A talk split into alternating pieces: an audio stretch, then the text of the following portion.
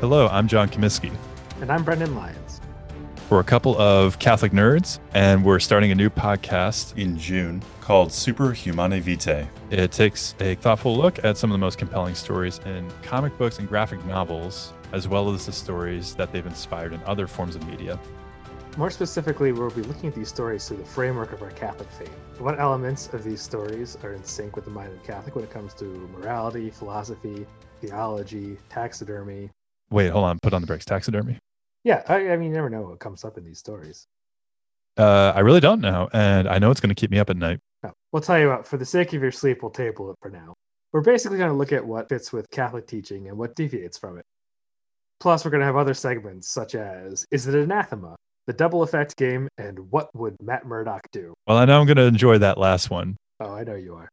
Our first episode will be a discussion of the classic DC Comics Elseworld story, Kingdom Come, which is a tale about a possible future in which the newest generation of superheroes sends the world teetering towards global annihilation. Superman, who's playing a prominent role in this story, presents the persisting question of will he and the heroes of yesterday actually return the world to a sense of order, or will they ultimately push the conflict to the breaking point?